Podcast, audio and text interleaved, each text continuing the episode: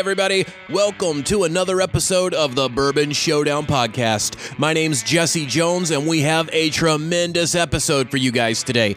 We have Marianne Eaves on the program. You may have seen her in a little documentary called Neat on Hulu. She has also been the master distiller of Castle and Key. She is just a wonderful, wonderful conversation. She is a creative mind. I love talking to creative people because the longer you talk to them, the better of an idea you get of how their brain works and how she has gotten from where she was to where she is. She really is such an interesting person. She's done just about everything in this whiskey game, and I thoroughly enjoyed talking to her about it. Uh, she's on the program today, so we'll get to that in just a moment. Take care of a little bit of business first. If you would please, if you're listening to this, hit subscribe on the uh, podcast button there.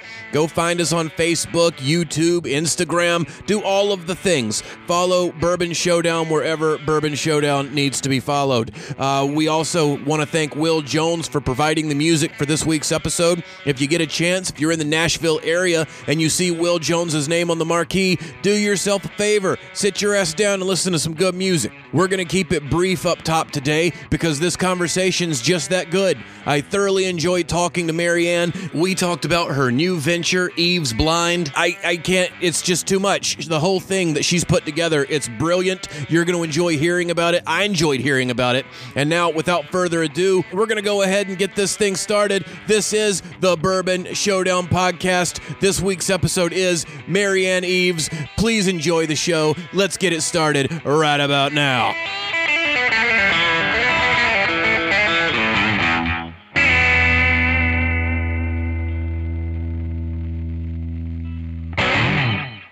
Thank you so much for being on the show today. Thanks for having me, Jesse. It's a pleasure to be here. I appreciate your time. You are a busy person. There's a lot going on. Just reading what all you have done in what would take somebody else like 50 years to do, it, it, it's it's kind of crazy. I appreciate you saying that. I uh, yeah, it's it's been a an interesting, jam packed, uh, fun adventure, to say the least. And you've done it all in like t- just over ten years. Is that correct? That's right. About about twelve years now. So, just for anybody that doesn't know, uh, in, in your twelve years, you have uh, interned for Brown Forman while you were finishing your degree from the University of Louisville, then became their master distiller, becoming the first woman to earn the title of master distiller since Prohibition. Then you joined Castle and Key in 2015 as their master distiller, and now you've left Castle and Key and you're consulting and have launched Eaves Blind. I mean, that you can't even say that in one breath. That's insane and, and uh, under you you've been 30 under 30 you've been 40 under 40 i imagine at some point you'll be 50 under 50 they'll just keep going by the decade. Right.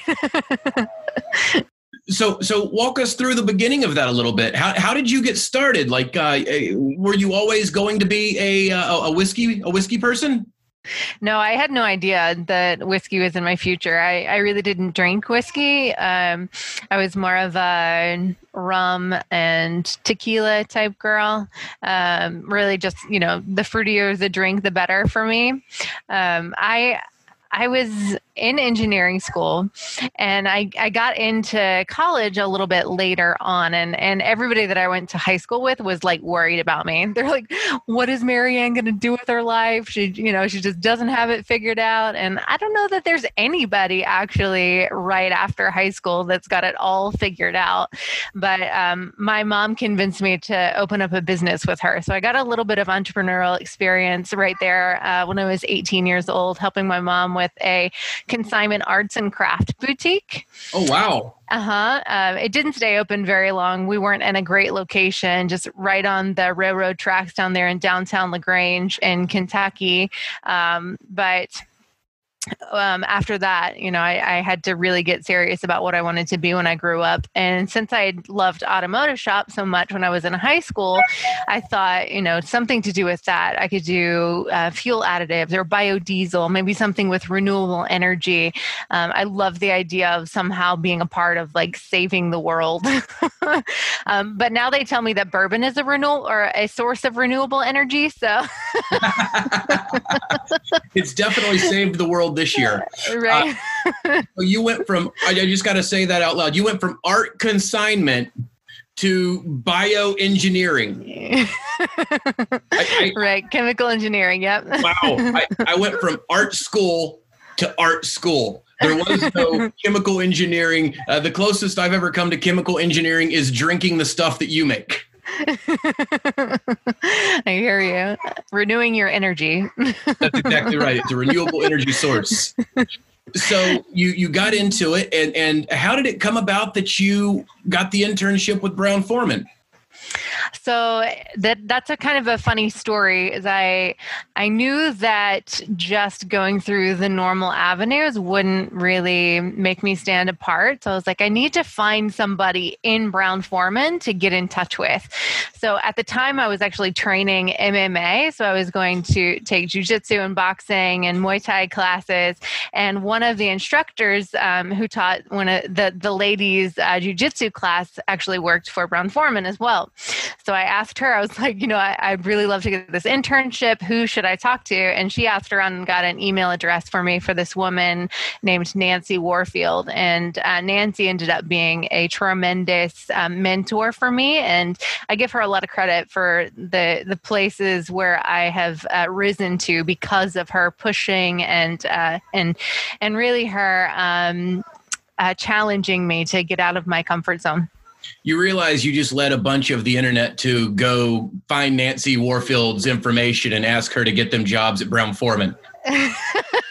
uh, fortunately for her, probably she she retired. Um, let's see, it must have been like five years ago. Oh wow! Yeah. Okay, yeah. okay, she's safe. Yeah.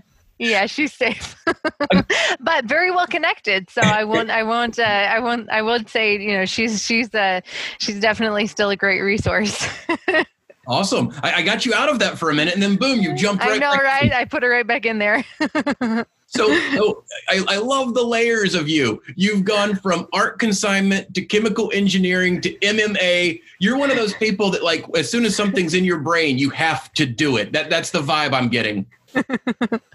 yeah, it was funny. I, I started initially just doing the boxing because some Victoria's Secret supermodel said that that was her workout. So I was like, I want to look like a Victoria's Secret supermodel. And then it turned out I just really love doing it. And it, it was a great workout. But also, I think that the, uh, the thing I loved most was jujitsu. And that's like a puzzle. And that seems to be kind of a, a a thread through everything that I love doing the most the engineering, the fighting, you know, whatever. Figuring it out. yeah.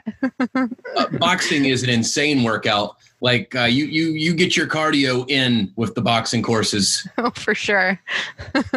uh, we got the the the Peloton. I'm not going to say that right. I'm somebody's going to write me. It's not Peloton. It's Peloton. Whatever. We got the thing with the bicycle, and they've got like the workout class, and it's this like sweet little girl and she's like today we're gonna box. And you're like okay we're gonna box. And then like two minutes into it you're like i can't breathe. Yep. Absolutely. Did you get a punching bag? I did. I did. Fantastic. Uh, something about 2020 it's just i've needed to hit something and i've needed to drink something Gosh, i know that year. feeling. Yeah. It, it's been kind of ridiculous and uh it's it's it's hard. The reality that a lot of us have had to like you can't look away from it this year. There is no mm-hmm. hiding. It's there. That's so true. Uh, yep. how, have, how have you been making out through 2020 through all of this? Well, the beginning of 2020, we were down in Florida, and and you know, hearing the the muttering of of a infectious uh, disease that that was you know developing overseas. But I think at that point, still nobody was really taking it too seriously over here. It just you know seemed totally. Um, uh, them not us yeah it was it was it just could, couldn't couldn't it, it seemed so um far away. Mm-hmm. Um, but as as we you know kept getting closer and closer to march i was getting you know more and more pregnant. And andy my daughter her her due date was march 9th and wow. um, she ended up staying in the cooker a little bit longer and was born on friday the 13th march 13th the day that everything shut down. So um, i had her you know there to distract me from everything going on in the world for the first couple months. Uh, my partner had to shut down his show. He runs the circus, um, and you know, without live events, that was shut down. Um, I've been a comedian for the past 12 years, so I, I completely relate to the circus. It's been an awful year for live performance. Yeah, yeah, it's um, it's uh the unfortunate reality of the world is people not only you know don't don't feel safe and they want to do the right thing by not going to live events the government is is uh, enforcing regulations that prevent people from getting together like that. But then also you know one of the big ways that he would would generate sales of tickets is for people to share their experience. And whether they you know personally feel safe enough to be in an environment like that, they certainly aren't going to put photos. Um, in most cases, they aren't going to put photos of themselves out there and and get the backlash and judgment for it. So it's just a, a really tough, uh, tough environment. But again. Um, after doing some socially distanced shows, made the decision to to shut it down again, and probably at least until March this time. So uh, the socially distant shows they can be the Zoom shows can be brutal. The socially distant shows they can be intimate, but they can mm-hmm. definitely you don't you can't string together a group consensus. Like there's an energy with live performance that the more people there are, the more energy it produces. So I he's it's it's hard. I, I can relate to what he's gone through. Yeah, yeah. But you get to tell your daughter that the world literally stopped on the day she was born. That's right. yeah so she was she was com- completely all consuming for those first couple months. We we stayed in florida together actually living in my mom's house and our rv was parked in, uh, right across the road in a in an rv park. And uh, a couple months in uh, kevin just had some extreme cabin fever. And so we we picked up and went to texas which is where all the the circus equipment was kind of stored at the the time. And then we wound up in Texas for a couple months, then moved on to Oregon for a couple months, and now we're back in Texas and looking to head back down to Florida. So it's been it's been an interesting, uh, interesting almost nine months now. That's awesome, though. Like in terms of cabin fever, you took the cabin with you. Absolutely, that's the best thing about living in an RV for sure. You're you're taking your little germ bubble along with you, and um, we we feel like we've been you know as safe as humanly possible in in this lifestyle. That's awesome. I've heard that it's impossible to buy an RV right now just because people are doing exactly that. They still want to be out there, but they don't want to be out there. So they're buying RVs and doing exactly what you've done, but you had to be on the RV train before this thing started because now they're almost impossible to find. I, I find it uh, really exciting that that folks are are doing that. And and uh, I've um, I've been in it since let's see it was September of 2019 that that I moved in on the circus caravan. And it I'm I'm I've got a little bit of nomad in my blood. My mom uh, moved us around a lot when I was growing up. I lived in seven different houses in the same county from fourth grade to when I graduated high school.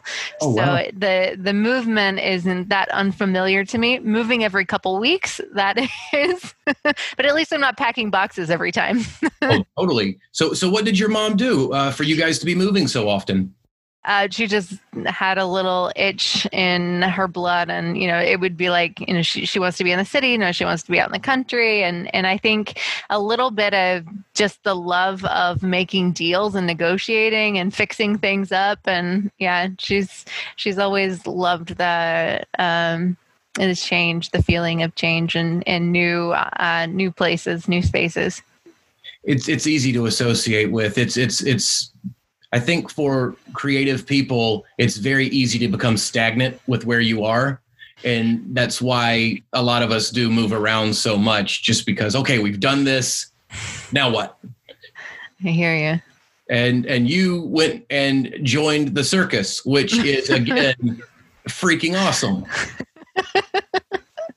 Yeah it, it's a not ever something i would have imagined but it's really amazing and magical and so so uh, while you're on the road with the circus, you're also uh, consulting now. Like, and I think I'm getting a little ahead of myself uh, because from there, you you were. I think it's just crazy. You went from intern to master distiller at Brown Forman. Uh, like you went from interning to you were master blender or master baker first. So, as a um, intern, I was working in process research and development group. So I was a little um, process engineer um, intern, and then they hired me on as a full time process R and D engineer, and I was doing that for three years or so before um, they. Wait, maybe not quite it it all happened really quickly and I, I have to think you know part of it was right place right time and the other part of it was just me busting my butt and raising my hand for every single opportunity that that came my way. So you know i, I started i i was start, i started there as an intern pardon me let me back up a, a little bit in 2009 the end um, in december and was doing all the different jobs, learning about the organization. And in 2012, they decided to hire me full time. And that was actually a, a, semester before I graduated with my degree. So I had one little online class to take, and they're like, ah, come on, we, we you know, we, we can wait. Just as, you know, you have to show us the, the degree when you get it. yeah. So I started working there full time and not too long after I got that full time position, they moved me over for a production management training kind of um, experience. It was, I was the first one that they had put through the program, essentially working alongside they call them the plant production leaders in their um, bottling facility in lpo and so I worked all all three shifts and their LPO facility, um, and you know worked got a, got to work alongside these folks who have been you know managing operations and and those types of things for a long time. So I got a, a tremendous amount of experience. Uh, a little maybe a month into it, one of the guys, um, one of the man- managers had an injury, so he couldn't get down to the floor where the bottling lines were. He couldn't, you know, there's a big staircase. Um, he could have, you know, potentially gone around the building, but it was just not necessary. So I was working with him and essentially being his eyes and ears on the floor. And that got me some amazing um, experience because I was really leading the team. Um, even though they knew that, that the other guy was up in the office kind of overseeing everything, um, it was really nice to be down there it was like third, you know, up to 30 union employees that I was managing. Um, you know, even going to the the extent of like scheduling people for their um, overtime shifts and and that sort of thing. You know, moving people around. Um, it was a I will say trial by fire experience, and I worked really really hard. Um, those right those jobs are tireless. And, and, you're right out of school at this point. Did right you- out of school, yeah. Um, so I got through that and made it back in in one piece. Learned a lot about myself, a tremendous amount of, about being a manager. I pissed a lot of people off, but uh, I think they came around to me uh, toward the end. Um, I ask, but I, I got. Yeah. a lot of pushback? Was there a lot of people that were, I've been here 30 years. Who are you? I wouldn't say a lot of people. I mean, most people were were very generous about you know because I was learning as I was leading, and and that's a, a really tough position to be in. So I think a lot of people maybe they were grumbly. Uh, not to my face, but most people were, were pretty kind about the whole thing. There there was a, a couple times some of the maintenance staff had this saying, they're like, you don't want Marianne to call twice like if I got on the intercom and I was like maintenance to the filler, maintenance to the filler, uh, they're like, you don't want to hear Marianne come over it twice. that fiery Sagittarius in me. Um, but I, I, you know, there were a couple folks that I saw as really valuable to the team, and I probably leaned on them more than I should have. Um, I should have, you know, done more to get the rest of the team up to their level versus just wearing my um, high performers out. And I think that's something that a lot of people uh, make the mistake of doing. You know, if you've got somebody who's super productive, you just load them up with work and then they burn out. And then you're kind of up a creek. So, yeah, but I, I got back to my cushy uh, day job uh, back in R and D, and almost immediately, I would say within a couple weeks, um, they approached me with the opportunity to start training as master taster alongside Chris Morris. Wow. So in that year, um, he was taking me, you know, all over the country with him. I still had my full time R and D job, but then also on top of that, I was working with with Chris.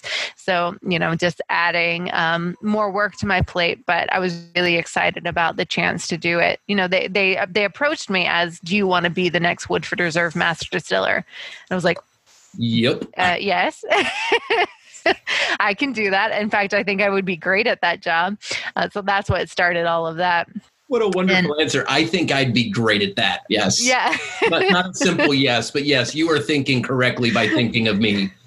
Right. yeah and um, you know it was it was a great experience getting to work alongside chris and, and being his kind of right hand woman and developing the master distiller training program together. So i was working as master taster and helping him kind of decide um, maybe he was just being generous and in, involving me in the process but you know coming coming the first you know master distiller that that he was going to train as his protege. Um, so that was that was a cool experience too. How do you build your palate? Like how did you prepare yourself to become a master taster my natural ability was pretty good, and I, I, didn't realize that it was until I actually started working um, with the sensory group. So, as an intern, they started getting me involved in their sensory panels. So, I was working on what I would call the consumer replicating panel. So, it's all these triangle tests, which are three samples. One is different, two are the same, and you have to identify the different one. And I was doing really well on those, even in the ones where they were like like trying to trick you. right, right. And they they started to notice. Um, so even though I I wasn't a bourbon drinker, I didn't really have any experience with the spirit at all. I had a, a great sense of smell. I, most of the time was just deciphering the differences with just my sense of smell. Sometimes it would take uh, taking a sip to notice that there were differences, but most of the time I could just perceive it with the the nose. Um, I got the top tongue award a couple times at uh, in the sensory panels. um, so they they approached me about training to be uh, on the expert panels, and and that just kind of paved the way to start training as the the master taster with Chris. I, I, don't think we can just brush over that. Of course, the bourbon industry has a top tongue award. Of course, of course they do. Yeah, that was internal for Brown Forman, so it was really just like a little that posted on the the the bulletin board outside the sensory panel room. But yeah. I think the interesting part of that is that at this point you're still not like a whiskey drinker. You're, you're, you you weren't one growing up, and you're even at the beginning of all of this, you were still. Uh, m- maybe that's why you your your senses, your palate hadn't already been overexposed. You, you, know what I mean? There was no mem- sensory memory of something you didn't like from back in the day. It was all right there in front of you right now for the first time. It's so funny. My my parents didn't drink much, so there wasn't much drinking around the house. Um, but actually, my younger sister started drinking Woodford before I did. So she's a year and a half younger than me, and she was, you know, ordering neat pours of, of Woodford before I had any taste for it whatsoever. So it's funny how how the the tides have turned a little bit these days. yeah, she's like, I, am I'm drinking Woodford. You're like, I'm drinking all the Woodford. I right? went. In fact, I'm distilling the Woodford. Yeah. that, Woodford that you're drinking neat, I made it neat. So That's so interesting when people don't have, neither of my parents drank and they still don't drink uh, growing up. It's weird when you're introduced to it because it's not if your parents aren't introducing you to it which i mean again your parents shouldn't be like serving you booze but if you don't see it in that up close uh, environment normally mm-hmm. the person that does introduce you to it is not always the best resource for the first time you drink Not at all. My first experience with bourbon was at a New Year's Eve party, and this jerk that I went with wouldn't let me have a chaser, so it, it did not oh. end well for me. oh my! Yeah. I think um, the first time mm-hmm. I had it wasn't whiskey, but the first thing I actually drank. I'm, I'm I shouldn't say this. Uh, the first thing somebody ever gave me was a wine cooler.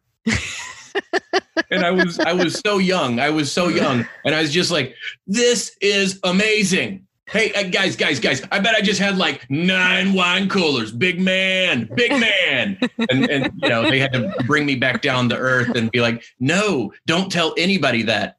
That's so funny. I could have also just been ahead of my time because now guys are crushing white claws like they're the just the man. Right? I'm a manly man. I'm chugging a white claw. Okay, I would have been your king in 1992. That's amazing. Bowed down to my wine cooler. I love that.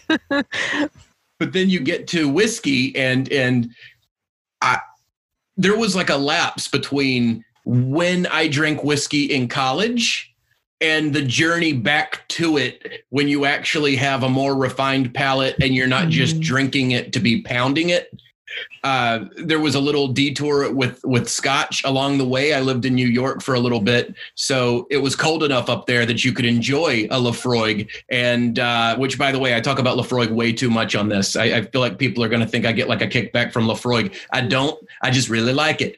Um, and then back to bourbon, uh, just because you can't drink scotch in the South, or you, it's really hard to. It's a thousand degrees down here, and there's nothing like the peaty heat that you get from a peaty scotch on a humid 90 degree day.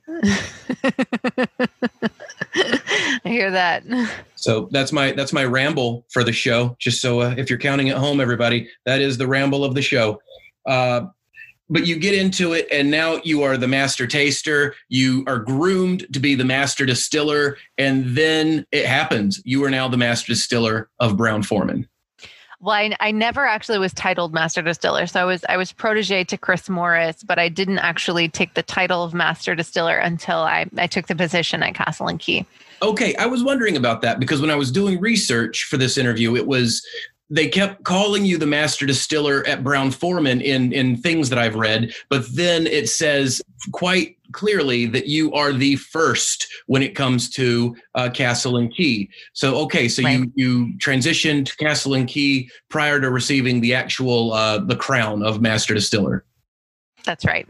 That's okay. right. It was interesting, you know, when I when I um, met with the two gentlemen who were getting the uh, ideas together to start Castle and Key, which then you know there was no name.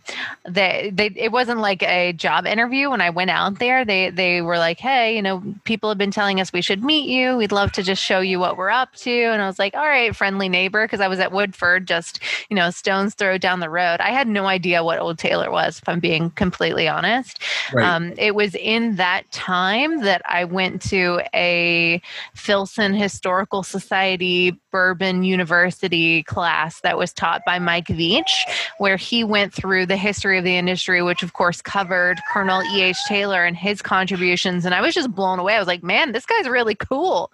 Like, yeah, you know, I want to learn more about him. yeah. Um, and then uh, heard from the guys at, at uh, the former historic uh, Old Taylor, and went down there for the first time. I was like, there's a freaking castle down here. Nobody told me that there's a castle. I've been working at, at Woodford for six years and nobody told me that there was a castle. So it was just like these layers of the industry. I started to have this kind of awakening. I'm like, wow, there's so much more to bourbon than, I mean, Brown Forman is amazing and its history is amazing. So I was like just drinking the Kool Aid, which is some delicious Kool Aid. But once oh, I started, you know, learning more about the industry, I'm like, wow, there's, there's a lot here. And, and E.H. Taylor was, um, you know, a formidable uh, figure for sure.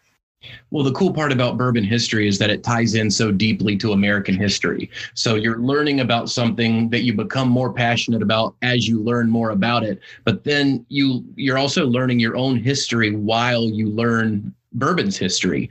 Uh, and you coming from Tennessee and Kentucky, I mean, everything bourbon related and whiskey related. I mean, that's your ancestral DNA, you know? yeah, I hear that. You know, I I, uh, I was not a fan of history when I was in in school, and really developed a, a love for it through learning the history of bourbon. So I completely agree with you. They tie very closely together. It's hard. I don't think you have the appreciation for it in your youth. Like there were all sorts of art history classes that I had to take, and credit to the teacher who I did not like at the time. Uh, but now I can remember if she hadn't have been as, as hard as she was, I wouldn't uh, reflect on that time as fondly as I do now. Uh, it's things you can take away with you when you learn things like that, and especially with the whiskey game, because everything that people have done and created over the years, you can now use that as your blueprint for doing something new, which is Absolutely. what you then were afforded the opportunity to do when you got to Castle and Key. You went that's from right. Following the recipe to creating your own recipe. That that's the freedom they gave you. Yes. That's awesome. So so now you've been given this opportunity and you're you're said your fond farewell to Brown Forman, and you're on to Castle and Key. I, I love uh I love the thing you you you wanted to meet as a prerequisite before you took the job. You wanted to meet the wives of the men you would be working with. W- why was that? uh, well, you know, they they were hiring me, and they're very explicit about the opportunity. You will be running the distillery. You will be developing the products. This will be your playground. Um, you're gonna, you know, build a team and and lead and you know design and um, so you know I, I thought to myself well that's all well and good for you to say but i i need to know you know who is the the boss in in these relationships so i wanted to know that they were actually capable of taking direction from a woman so that's where their wives came into the picture um, will's wife is was at the time the head uh, chief chief of counsel for keeneland racetrack uh, the horse track in lexington and now she's actually the first female president president of um, Keeneland. So she's a badass. and Will's wife, I mean, sorry, Wes's wife, uh, was a dentist. So she, you know, was inflicting pain on people for a living. so I was like, all right, okay, these guys can probably uh, can probably actually, you know, take direction and from a, a high powered uh, woman. That's awesome, and such a smart way to go about doing that. Because uh, there's no questionnaire that's going to get answered honestly if they were not capable of doing what they said they were capable of. But you wouldn't even have to have much of a conversation with the lady is you would know by her eyes if they were actually listening to her or not. Absolutely. I know that body language very well. All it takes was that slightly raised eyebrow and you would know oh she was uh-huh. told to say that. He doesn't listen. Uh-huh so you were with Castle and Key, and really, I mean, you were with them at the kick the gate open portion of their existence. Uh, they they take the facility that had been just left to decay since the 70s and they brought it back to life. It it truly is a beautiful landmark. Uh, very special. they've got the water in the bottom. They've got they've brought everything up to code for the top and and now you're just off to making whatever you want to make. Uh, what what all were you distilling for them at, at, during that time? Um, so when we first had our you know initial conversations there was definitely a desire to honor the history of the site and i thought a great way to do that would be to make a bourbon recipe that was more traditional or a flavor, a style, flavor profile. What I ended up actually doing was creating four bourbon recipes and two rye whiskey recipes for them. So my intention, if I had stayed there um, to the release of the product, would have been to blend those various recipes together to achieve a style that would emulate the historic profile of what Colonel E.H. Taylor developed while also being um, something that spoke to my vision and a, and a, legacy that I was creating for myself. Um, unfortunately, you know, I uh, left before that uh, could happen. So now it's up to the team that, that I trained and, and uh, left behind there to um, actually uh, accomplish that. And I'm, you know, confident that that they will honor the the product that I created. I was going to say, if you trained them, I'm sure they'll be capable of of pulling it across the finish line. But it also, of course, they ask you for one and you gave them six. Right. yeah. That's awesome. I can't do things easy. It's just not in my blood. No, no, uh, nor should it be. I, I think the most interesting people are the ones that do a little bit of all of it and a lot of it well. So there's nothing wrong with that at all. uh, so you you build your four flavors, you build your your your four bourbons, your two ryes. Uh, there was also some gin and some vodka in there, I believe. That's right. And, and then uh, the the neat documentary happens, which was pretty huge for you. You were basically the face of that documentary. Whether they they there were other people in it, but you came across as really the next generation that people could look forward to making bourbon better. Uh, what what did that do for you in terms of career? I was so excited to be a part of that um, project. You know, they, they approached me when they were very early early on in uh, in the concept, and I don't know that they had fully um, fleshed out what what the feeling the the whole premise of it was going to be they they knew that they wanted it to be different to be more forward looking than backward looking because a lot of what tends to happen in bourbon storytelling is it's only about the past it's yes. all about the history um, but they thought, you know, there's a way to talk about it um, that also gets people excited about what's to come. Most definitely. Uh, and I was, yeah, and I was just really fortunate to to have a story that they thought was was interesting and and could speak to their their vision the way that they saw it. And the introduction to the farmer that I chose, and um, you know some some other key players in in the industry just just made it a little more more interesting. They they said I was the most interviewed character that they kept bringing back, and so you know over the course of a couple years of filming, they they they have footage of me saying, I'm sure, all kinds of wild things. So the, when uh, when I went to the premiere, I hadn't seen any of the the footage whatsoever. Nothing that had been edited. Nothing even, um, even raw. raw. Not, oh, wow. no. so I was, you know, I was like, well, we'll see how this goes. and it was just absolutely stunning the way that they shot it, the way that they told the story, the the the clips that they chose, and how they tied them together. I was just really pleased and proud to be a part of it. Uh, it came out great. They did a phenomenal job, and you're absolutely right. You can set up every bourbon documentary that's come before it pretty simply. Uh, start with bluegrass music very calm narrator, gonna take you back, and he's gonna. Eh, for some reason, it's a Southern spirit, but he always sounds like he's from New England, and he's gonna take you back to 1820 when Dr. Crow. and it, it, it, they never. It almost stops at modern day as if it's over. Uh, right. the, the beauty of Neat was that, like you just said, here's here's everybody enjoying it now and what they're doing with it. That's right and it's such an interesting place for America whiskey right now. Uh, we are in a boom. Uh, it, it, was almost sunk a couple generations ago, and now it's the most profitable it's ever been. And and you're you're surfing that. Uh, like you're at the forefront of everything people are doing right now. I'm I'm hoping that I am. you know, it's it's amazing. I'm, I'm I'm just really fortunate to be in the position that I am right now because I've I've had um, lots of great opportunities to collaborate on people with with different projects, and um, I've had to turn down some things that that would have been you know potentially interesting, some things that I had no interest in, but um, it's it's been it's been really wonderful. I I'm I'm I feel really lucky lucky to get to do what I love and to have so many great partnerships.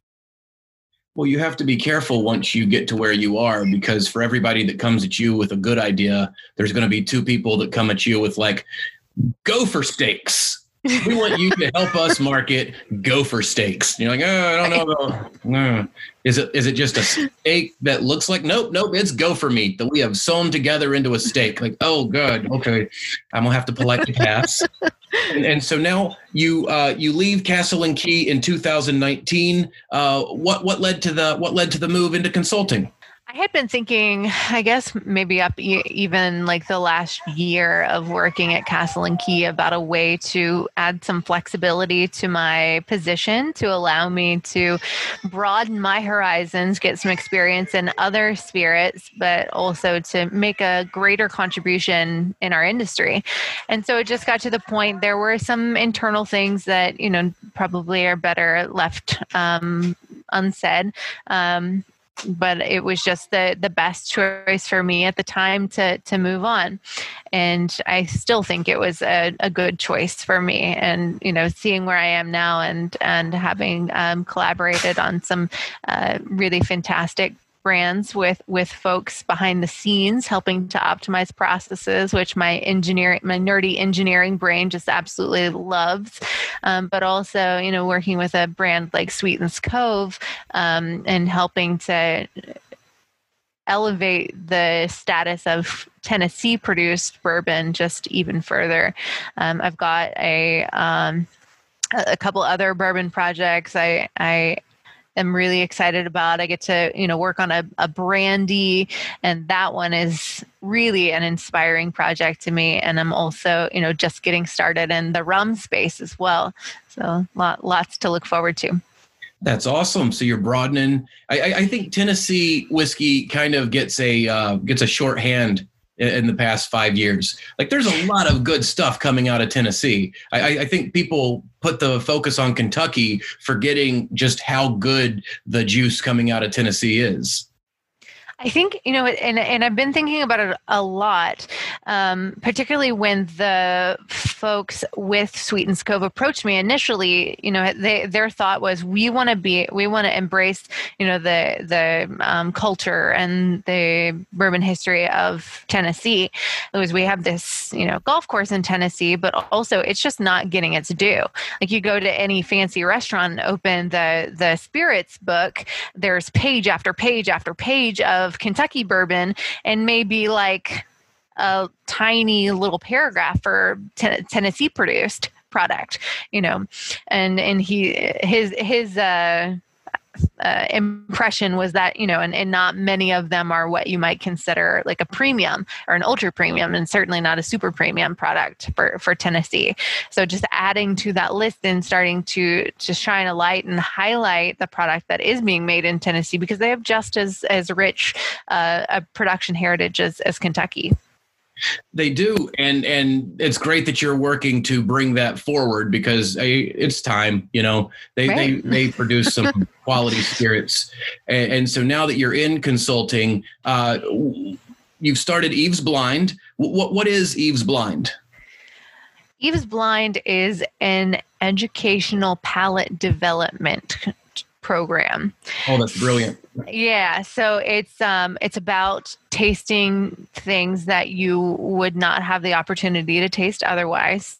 So, single source bourbon blends that I'm developing just for this program to give people different experiences to help unlock the ability that you have um, that you may not quite understand yet.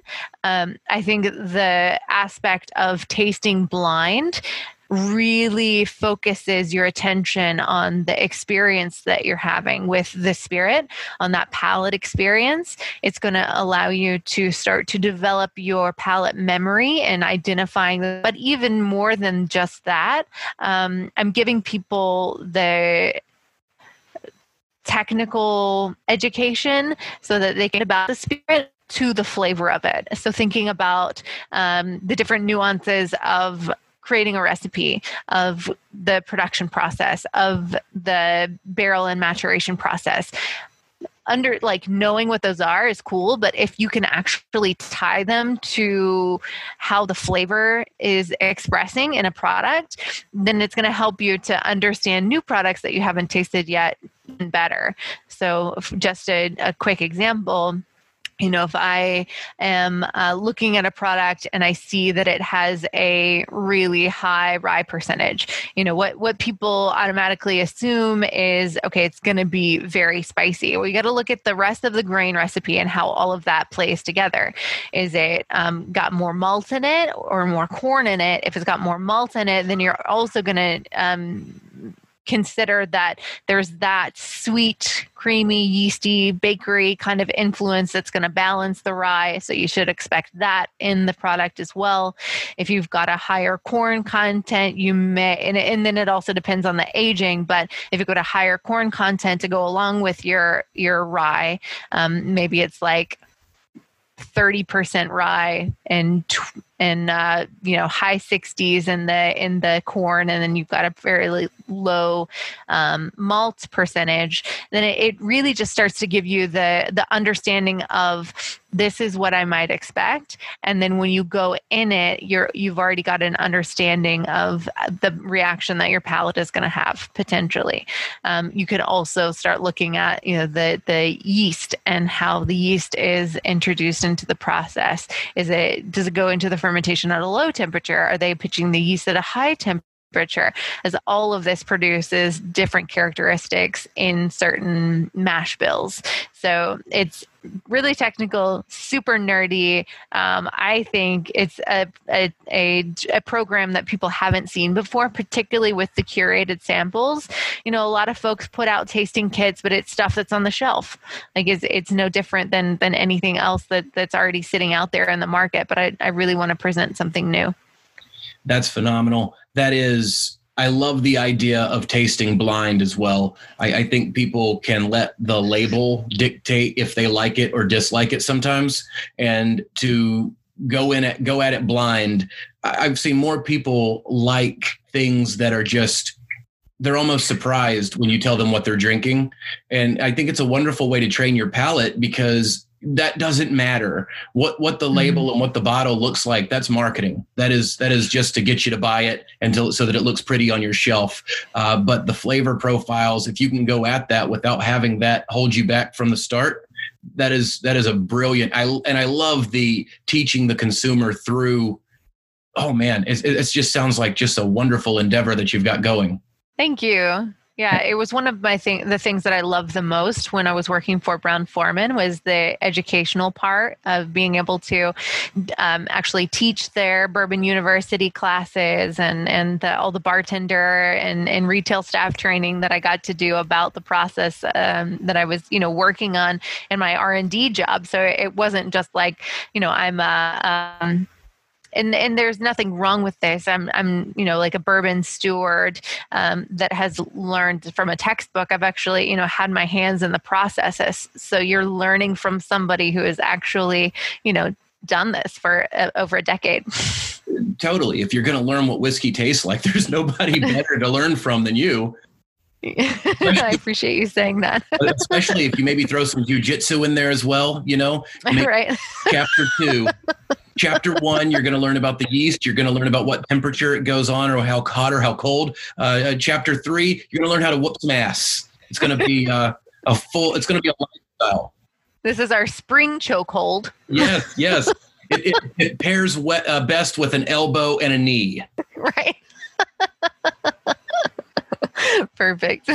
uh, how can people how can people get involved with that? Uh, I, I now want to learn. T- tell tell me how I can go learn. Um, blind.com gives even more detail as to what folks will get in the program. So it's four seasonal kits. There's two samples in each kit. Um, the aficionado kit actually gets um, four samples of bourbon in each kit and an even deeper level of education. But it's there, com. That's awesome. So eavesblind.com. Have, have you ever thought of doing videos to go along with it to kind of teach people what they're what what you're telling them in the book or in I, I don't know if it's a book in the experience? yeah, the the um, aficionado members have access to a live stream tasting that I'll do every month, and it'll be recorded, so they'll have access to it after the the live stream tasting. Um, but yeah, so I'll have I'll do one tasting per kit especially for the the vip members the aficionado members Wow. Okay. So I don't know when this episode's coming out, but anybody listening to this, it's got to be close to Christmas. This is what I want. If, if, if, you, if you enjoy this, just send send me a membership and I will thank you in kind because that sounds phenomenal. Everybody should go and do that right now. So now that that's that's just beyond that's like a, a wonderful endeavor so while you're doing that you're also still consulting with other brands I, I, I, picture you almost like the wolf in Pulp Fiction. Is that what whiskey consulting's like? Like they have a problem and they're like, all right, we need to call Marianne. We need to get her in. We can't fix it. Let's see if she can. I've heard a few people um, correlate me to the the late great Dave Pickerell, and that is such an honor because he was that person in the industry. Um, I, I would I would be. Uh, elated to be the the person that that people reached out to when they had something go wrong. There are many um, great technical distilling consultants. Um, I think what I offer is um, an expertise in palate, uh, not palette, but um, product development and process development. So while I love help, helping people to fix problems, what I love even more is to help people level up. Like I want to take you from where you are and and um, push you off into the stratosphere and see you soar. So, um, you know, the the folks that I've worked with so far, you know, some um, we've been public about a collaboration, some not so much. And you know, I, I don't need my name on everything. I'm I'm gonna be really happy just networking, making great friends, and and seeing you um, love your product and and excel in what you do. And that's the beauty of the bourbon industry, the community that's grown out of it and the relationships. Everybody that I've spoken with so far they're all just happy to see one another do well.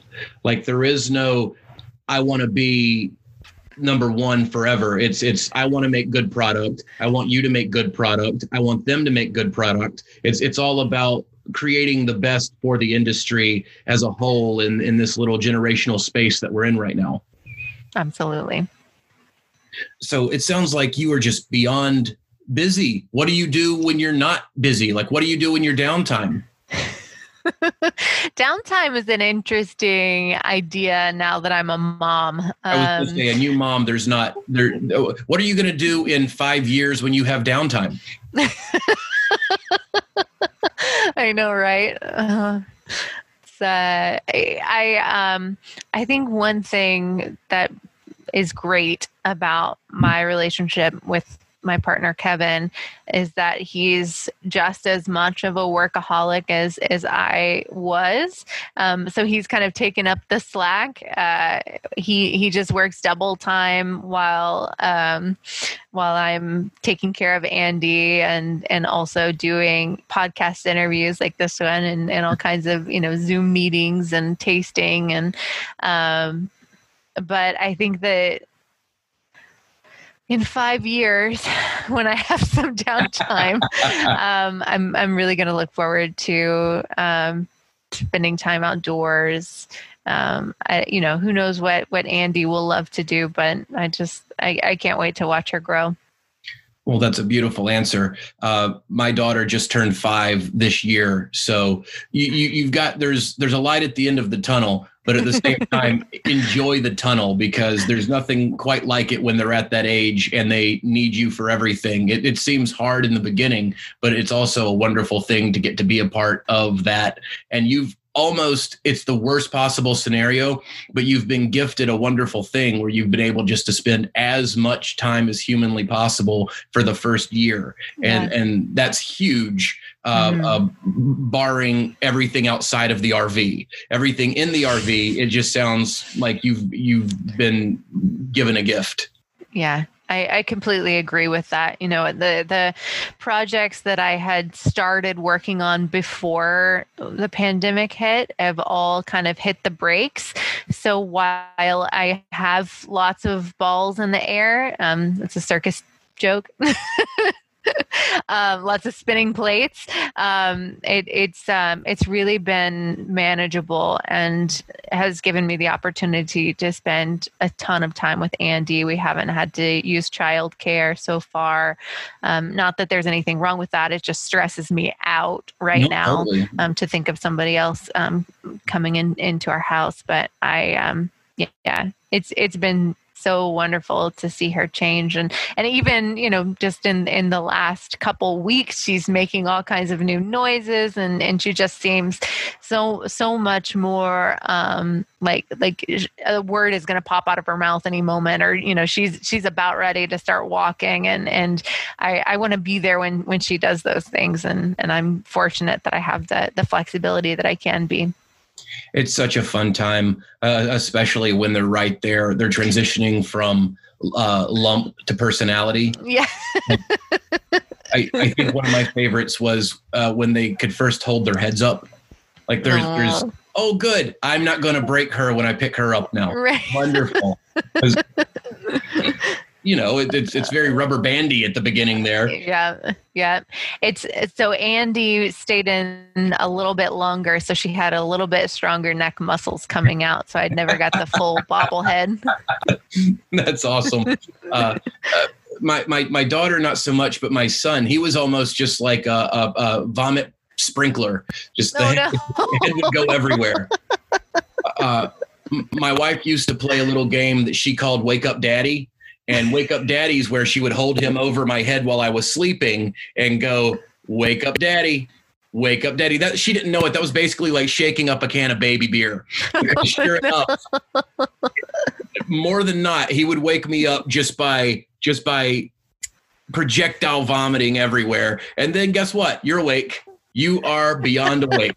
You're up, you're angry, you're in the shower, the curtain's down for some reason, nobody knows why. It's like time travel. Oh no. oh jeez. One of the first times that it was like my big day to spend alone with him, she and the girls got together for like a well needed mom day, you know? And within five seconds, he threw up all over me. And I call her and I'm like, what do I do? And she's like, clean it up. yeah. It's, it's interesting. Um, different different babies are so different. The first road trip so we do a lot of um, long road trips with the circus um, right. from florida to texas was the first one with her. And i had no idea you know what was okay what was not okay. So we were stopping a lot which stressed kevin out because he was used to just like one speed when he's on the road like get there as quick as as possible and before everybody else oh yeah yeah so you know we were trying to figure out the boundaries with her and there was one point we stopped and she just it was it was the biggest puke I'd ever seen and it was coming out of her nose and I was just completely oh. terrified. I was like my baby is going to suffocate on her own vomit but everything was was okay. She's going to mom okay. and she's only 5 months old. Yep. The uh, being on the road with kids is insane. Uh, just from what we do, uh, we were in con- they, they come with me a lot of the times when when they can if it's a good enough gig that it warrants them being there. And uh, last year and we they're old now old by kid standards. We were in connecticut and we get to the hotel after you know like when you're on the road from five o'clock in the morning till 10 o'clock at night all you want to do you want to get into the hotel you want to take a shower and you want to go to bed yeah. so we get off the road i go into the hotel and as soon as i walk in I see a guy dressed like a German Shepherd, and I'm like, weird, okay. And then there's a there's a dude dressed like a unicorn. I'm like, oh my, okay. I go up to the front desk, and sure enough, there's two things happening that weekend: the Davis Gwen wedding and the 2018 furry convention. Oh no. I'm, I'm, sure the Gwen Davis wedding was very, very happy about that. Uh, and I go and I tell my wife, I tell her that this is happening. You know, what do you want to do? Uh, she goes, it's, you know, it's, we've been on the road all day. Let's just, let's just get in. If it's, if it's weird, we get up to our room and we leave first thing in the morning when we've got some sleep. Uh, we get them through the lobby easy enough. It's almost like dodging walking stuffed animals, but we get them to the elevator. As soon as the elevator door opens, again, another dude dressed like a German Shepherd. My son, just out of the mouths of babes, he's like, Dad, what's that? And uh, my wife, in in mom mode, she just just quickly, she's like, mascot. That's a mascot, honey. That's a mascot. And he immediately goes, what team does he play for? At which point, everybody in the lobby starts laughing hysterically, and we get him in the elevator and, and, and go to hell to bed as quickly as we can. Just That's shit, hilarious. Shit you can't plan for. Uh, so you've been very gracious with your time today. I, I won't keep you much longer. I, have thoroughly enjoyed talking to you. You're, you're, you're very creatively minded, and it's always fun to speak to somebody that has a good creative mind. So thank you so much for coming on. Thank you, Jesse. I, I really enjoyed it too. Uh, there's always a few things that people want to know uh, when it comes to respected names in the industry. What is your go-to sipper at the moment? Like, what's on your shelf at home? I've got a few things right now. I think one of my go tos, um, kind of a, a, daily drinker, is Russell's. I just love it. Me I think too. It's great. I have so much respect for Jimmy and Eddie and, and everything that they've accomplished, and they're it's just solid juice. Um, I also, you know, going back to my Brown Forman roots, I, I actually started working for Brown Forman when the R and D department where I was working started the development for Woodford Double Oaked. So I have fond memories of developing, helping, you know, where not helping. I was doing like the the heavy lifting, the the grunt work of um, of like little um, uh, wood trials and things like that. But I really love Woodford double oaked, so that when I when I have the opportunity to find a unique expression of that, I always want to try it. Nice. I, I I I need to get back to Woodford. I used to drink Woodford all the time, and I feel like it's all you go through cycles with things. You you drink it, and then you find something else, and you drink that. Uh, I need to give Woodford Double Oak uh, a try. Um, what is who is on? This is the one of my favorite questions who would be on your Mount Rushmore of distillers? Like if you had to pick hmm. four people that are going to represent the just this is these are the beacons of our industry. Hmm. Gosh, that's hard for me to only pick four. I think Jimmy Russell has got to be up there. Agreed. Who else would I put up there? And you don't even have to do four. We could just put a gigantic statue of Jimmy Russell in, into the side of a mountain. Just mostly, mostly Jimmy that. Russell. Let's just do four Jimmys. four Jimmy Russells, and we'll just put various years on the front of it. Like that's 12 year Jimmy Russell. just people taking pictures on top of his head. That sounds fantastic. Perfect. We'll go with that. Four Jimmy Russells it is. All right. Well, Marianne, it has been a pleasure talking to you today. Uh, thanks for giving us the time. It's it's been so nice just chatting with you and learning about your background and what you're doing right now. If if everybody go go to eavesblind.com, uh, it, that sounds like a phenomenal program, and I wish you nothing but success with it. Thank you so much. All right. Have a good one. And there you have it, everybody. That's today's episode. We want to thank Marianne Eaves for being on the program. She was just an absolute delight to talk to.